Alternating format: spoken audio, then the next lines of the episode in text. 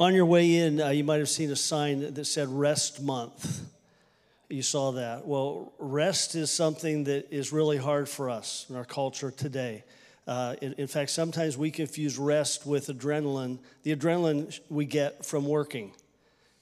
You know, so we think, oh, I did this job and now I feel so good. This must be what rest is. But that's not what rest is. Rest is stopping from working. And uh, I, I lear- I've learned over the years the importance of rhythm in life and seasons of high intense rest and seasons of quiet and, and or high intense activity and seasons of quiet. But um, we, we just we find that very hard. Uh, one of my favorite movies is What About Bob? And in it, Bob is this obsessive compulsive guy. If you, how many have seen What About Bob? Okay, to the rest of you, get with it. Come on. Uh, at the um, at one point, Bob follows a psychiatrist on vacation, and the psychiatrist gives him a new prescription, and it is take a vacation from your problems.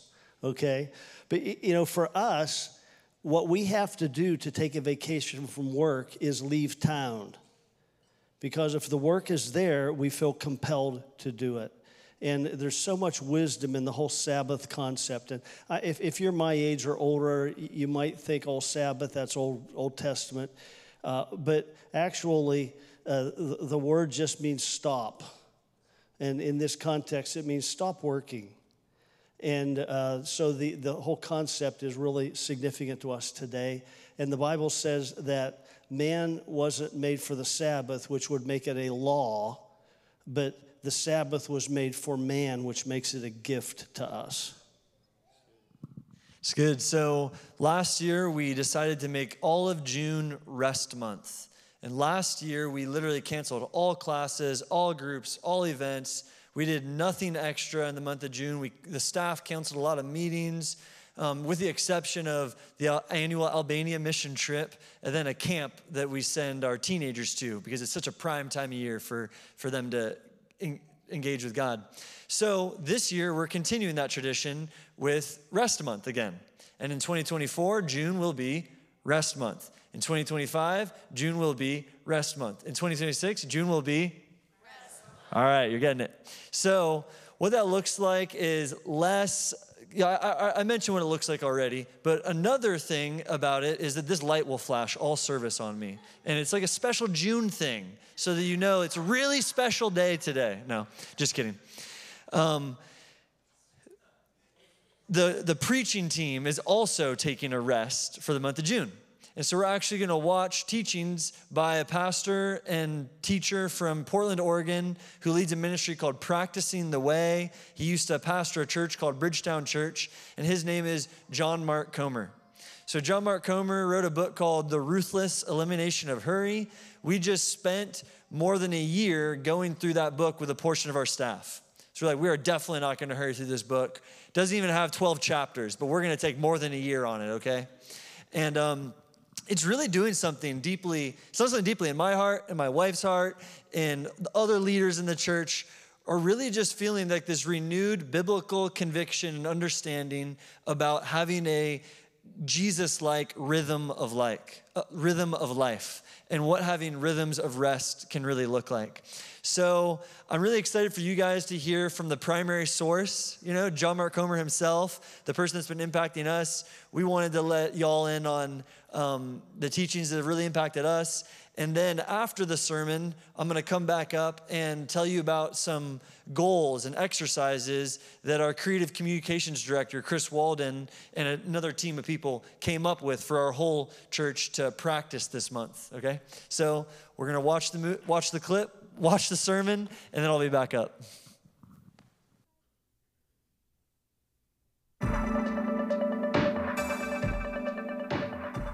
Flip through any popular magazine and you will see all sorts of advertisements. A couple drinking coffee and reading the morning newspaper in bed, a man lounging on the couch and playing the guitar, a group of friends on the beach for a picnic.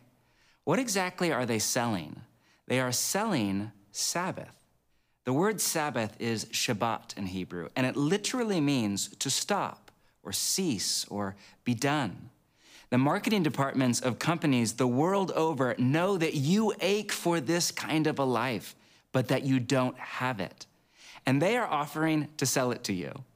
The irony is, you can't buy Sabbath and you don't need to. To Sabbath, you don't need to drop $69.99 on a new terry cloth bathrobe or sell your kidney to buy a new couch. You just need to stop. This primal human ache for a life of Sabbath, for what the spiritual writer Marva Dawn called a Sabbath spirituality, a life where we have margin to breathe and be at peace in God and live with joy together. This ache is nothing new. It goes all the way back to Jesus.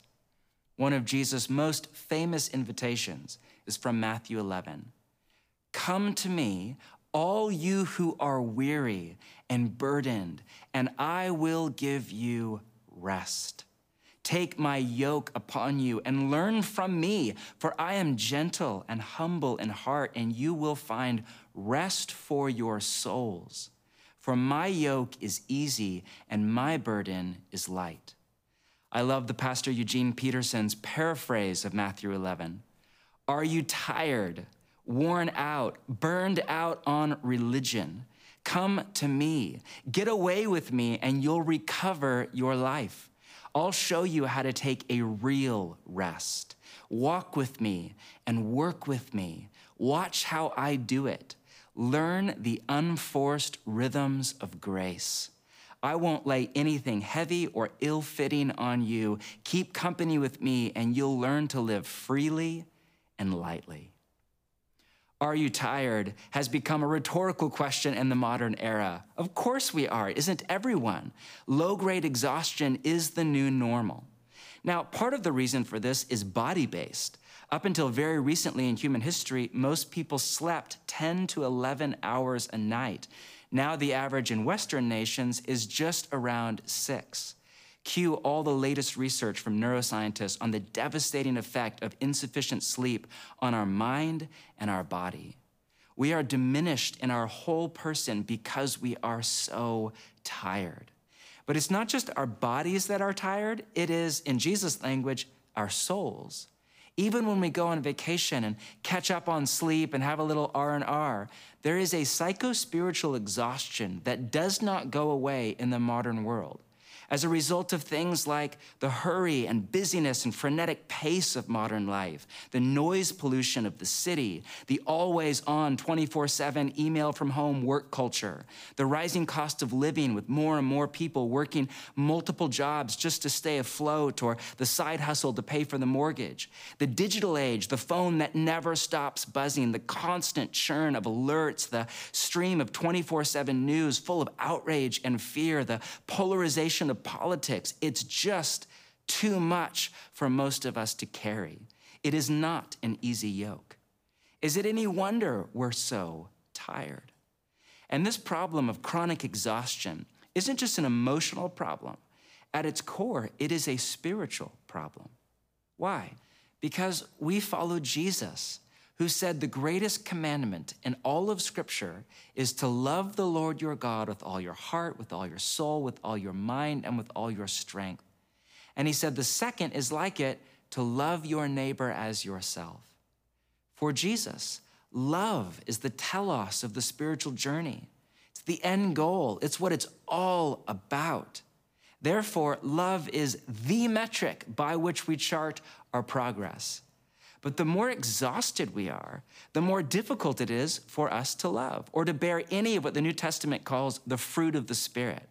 As Jesus himself said, the worries of this life, the deceitfulness of wealth, and desires for other things come in and choke the word, making it unfruitful. The hard truth is one, it's very difficult to love God when we're tired. If love for God and obedience to God are two sides of the same coin, as Jesus seemed to teach, the more tired we are, the more prone we are to sin. Scientists tell us that a lack of rest erodes energy from our prefrontal cortex, the part of our brain that exercises impulse control, or what the New Testament calls self discipline. But secondly, too, it's hard to love people. As a general rule, tired people are not loving. Most of my worst moments as a human, as a friend, as a coworker, a husband, or father are when I'm exhausted, stressed out, and in a hurry. I am more irritable, impatient, selfish. It's like I've devolved down Maslow's hierarchy of needs to my base survival instincts. It's just about me and what I want and what I need. I began the weekly practice of Sabbath 15 long years ago.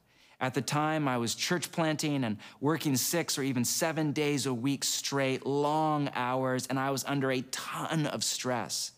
And I noticed that year over year, I was becoming less loving, not more. And I was the pastor of the church. I was running on anger and on edge. I was worn thin. I did not have the energy to be present to my family, to my life, or even to my God. The practice of Sabbath changed the trajectory of my life. It was a before after kind of seam moment in my spiritual journey. I will devote myself to this practice for the rest of my life because for me, without it, I simply cannot live and love even close to the way of Jesus. If you are, like Jesus said, tired and burned out on religion, like I was, you don't have to live this way. Jesus' will for your life is not for you to be chronically exhausted, sleep deprived, and living with zero margin. That's the enemy's will for your life, not Jesus.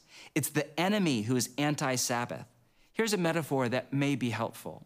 Imagine your life energy as kind of like a power bar on your phone. 100% is what Jesus called life and life to the full, 0% is dead.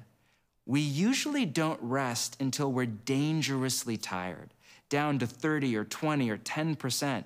And when we do rest, it's often not long enough or deep enough to get all the way back up to full, but just to kind of get solvent, to keep going. But what do we miss out on in that last 30%? What the New Testament calls the fruit of the Spirit love, joy, peace, patience, kindness, gentleness, and more. The best stuff all comes when we're rested. This is why rest is essential to apprenticeship to Jesus. Because if the end goal of an apprentice is to become a person of love in God, we can't do that if we are chronically exhausted. So, is there a practice from the way of Jesus to reorient us away from the exhaustion of our world and toward life to the full? Yes, it is the practice of Sabbath. The word Sabbath or Shabbat in Hebrew, as I said, literally means to stop, but it can also mean to rest, to delight, or even to worship. Based on that, you can frame the Sabbath in four movements stop, rest, delight, and worship. The plan is to cover each movement over the next four sessions. All we want to cover in session one is to stop. If you have your Bible with you, open it up to Genesis chapter 2. Thus the heavens and the earth were completed in all of their vast array. By the seventh day, God had finished the work he had been doing. So on the seventh day, he rested from all his work, or the word there is he Sabbathed. Then God blessed the seventh day and made it holy because on it he rested, he Sabbathed from all the work of creating that he had done. Notice, God Sabbathed. I've read this passage since I was a kid, but I remember the first time it hit me God Sabbathed. You're thinking, yeah, but you know, I'm type A, I'm a high capacity person. God Sabbath. Yeah, but I have little kids at home and I'm starting a business, and God Sabbathed. God, the Creator, stopped, said, I'm finished. And in doing so, he built a rhythm into the fabric of creation. We work for six days, and then we Sabbath. We stop for one. It comes as no surprise that every single society in the history of world civilization has been built around a seven day week, even though it's the one unit of time that is not tied to the movement of the stars. The day is tied to the Earth's 24 hour rotation, the month to the moon's lunar cycle, and the year to the Earth's journey around the sun. The seven day week is not. It's built out of God's own life rhythm. The last time a serious attempt was made to change the seven day week was in 1793 in the French Revolution, where the government attempted a 10 day week to up productivity. The result? Productivity plummeted, and worse, there was a rash of suicides and a spread of mental illness.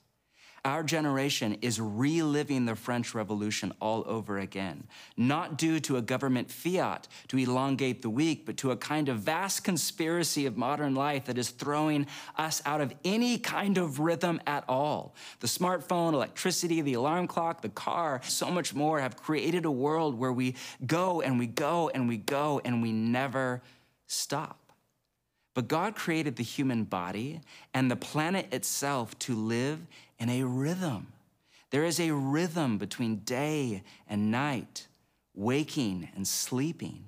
There is a rhythm between the noise and activity of spring and summer and the quiet and dormancy of fall and winter. There is a tidal rhythm between the land and the sea that is over all the earth. Within our own bodies, there is a rhythm of the breath as we inhale and exhale. When we lose this sense of rhythm, of pace, of back and forth, we lose a part of our humanity. You are not a machine, you are a soul, and you were not created to move 24 7.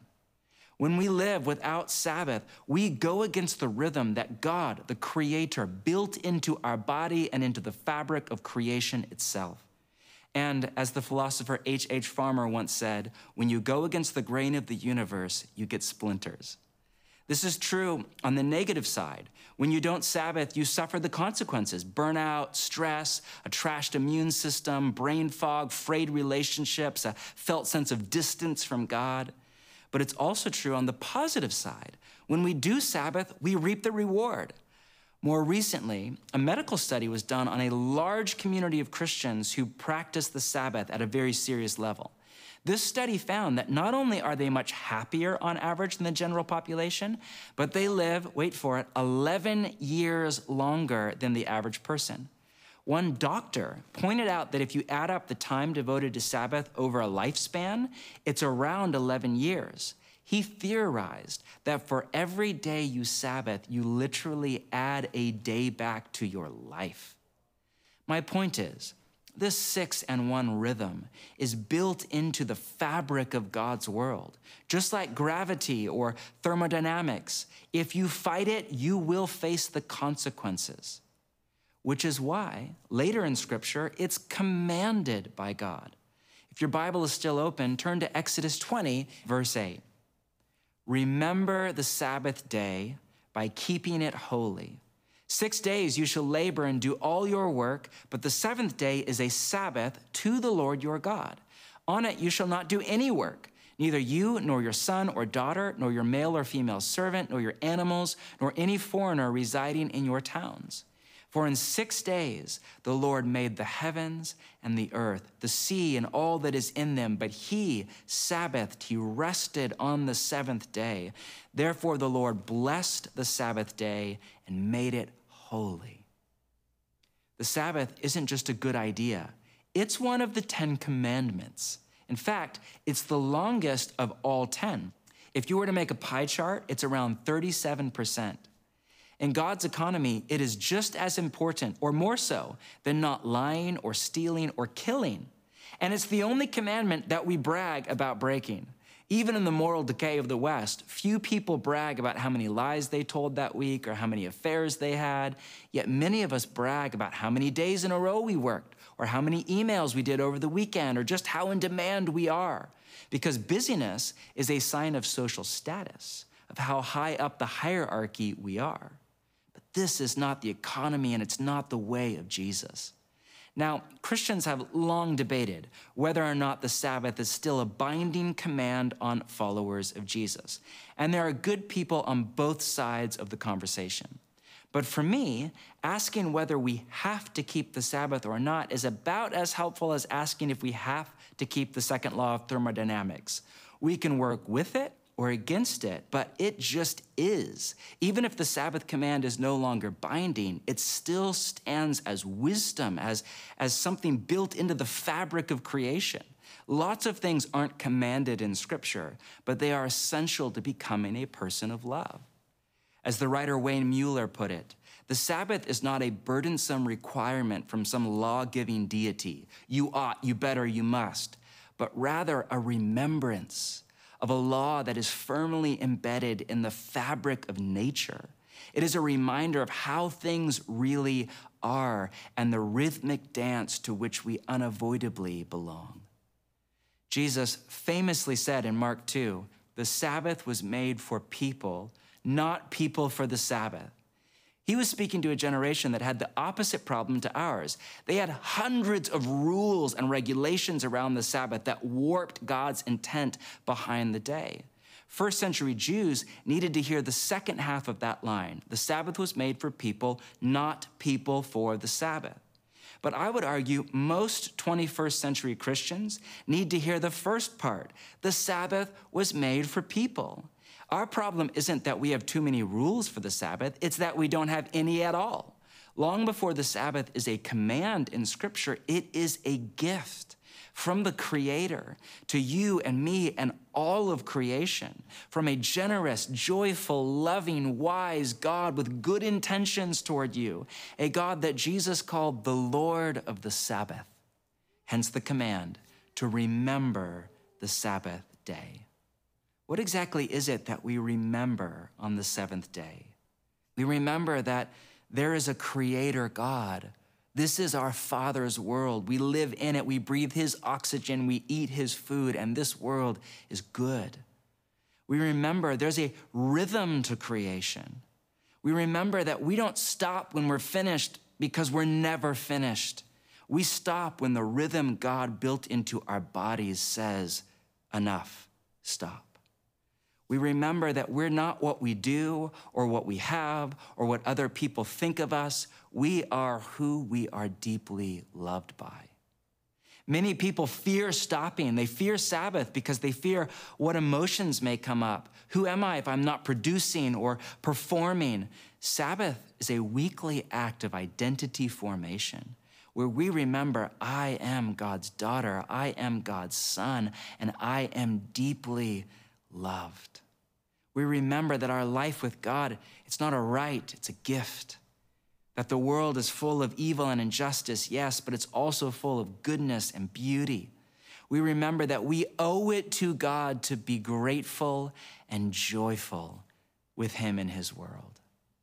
You see, Sabbath is more than just a day, it is a way of being in the world.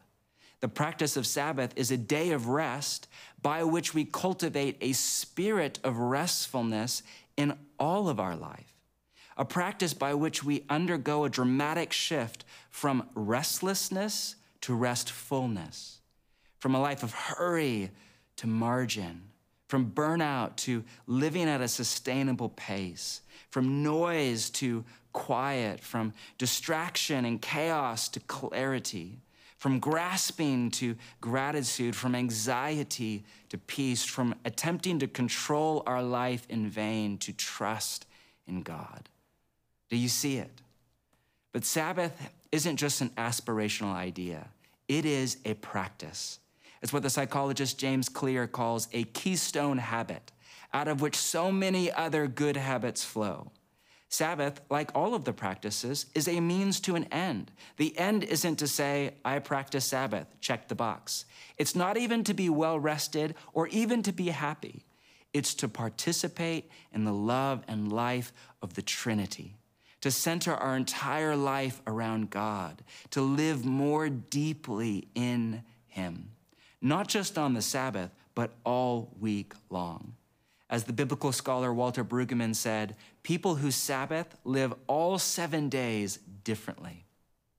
That's why the Sabbath is on day seven and not on day three or four. It's not a break in the middle of the week so we can get back to the real business of life, work.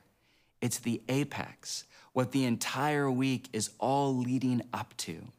You do not have to live a Sabbathless life of nonstop exhaustion. You right where you are, your stage of life, your personality, your reality, you can adopt the practice of Sabbath. And you don't have to buy it or order it online. All you have to do is stop.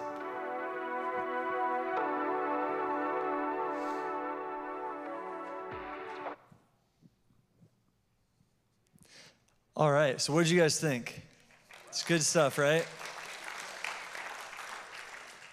So, a ton of information was just, was just thrown at you. Very well organized and very clear, but nonetheless, still a lot was just um, put out there for us.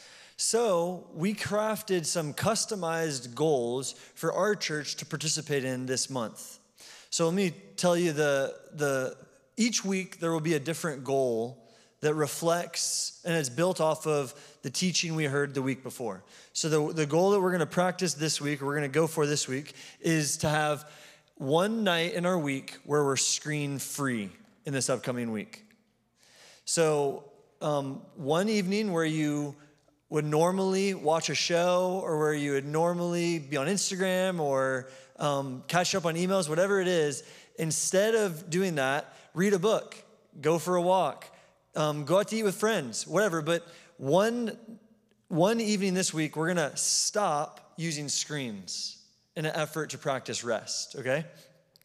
Now, each week we have two different reach exercises, kind of like for the zealots in the room that want to really go crazy with this whole idea.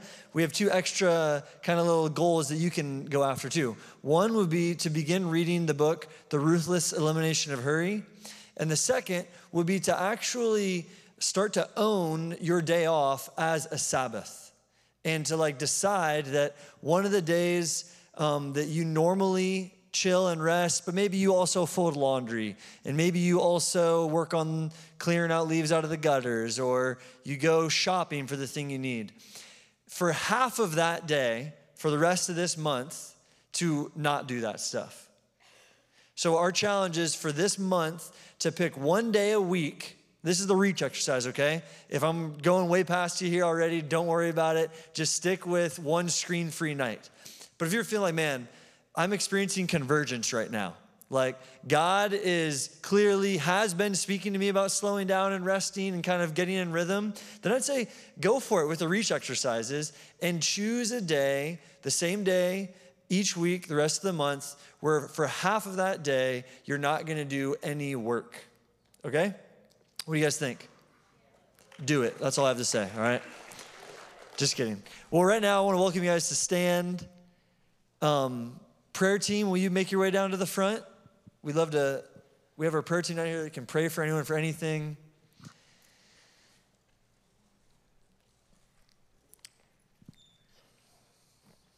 All right, let me, let me pray for us to, to close the service out. And then, you know, if you want to follow up with these goals and check this out, participate with us this month, go to vineyardnorthwest.com backslash rest. And in the middle of the week, there will, or early in the week, there will be an email sent out just with a reminder about these goals. And by the way, no pressure for any of this, okay? Like, this isn't like a way to become a member at the church or something, but it's just something that we feel is really important for our church to grow as apprentices of Jesus. So we thought we'd uh, go at it as a whole group for the month of June, okay? vineyardnorthwest.com backslash rest to find the goals. And there's little videos we're going to be sending out that were made by staff here at the church, kind of coaching you and telling you our experience and, and clarifying the goals a little bit. So, Father, thank you so much for every person in this room. I pray that your grace would rest on every person in this room, that your love would rise in their heart. Lord, fill them fresh with the Holy Spirit and the gifts of the Holy Spirit I pray that this would be a week filled with words of knowledge, with the gift of healing, with wisdom, with compassion, with gentleness, Lord. Give us all the good stuff from heaven so that we can go out and bring heaven to earth this week. In Jesus' name, amen. All right, everyone, I hope you have an amazing week.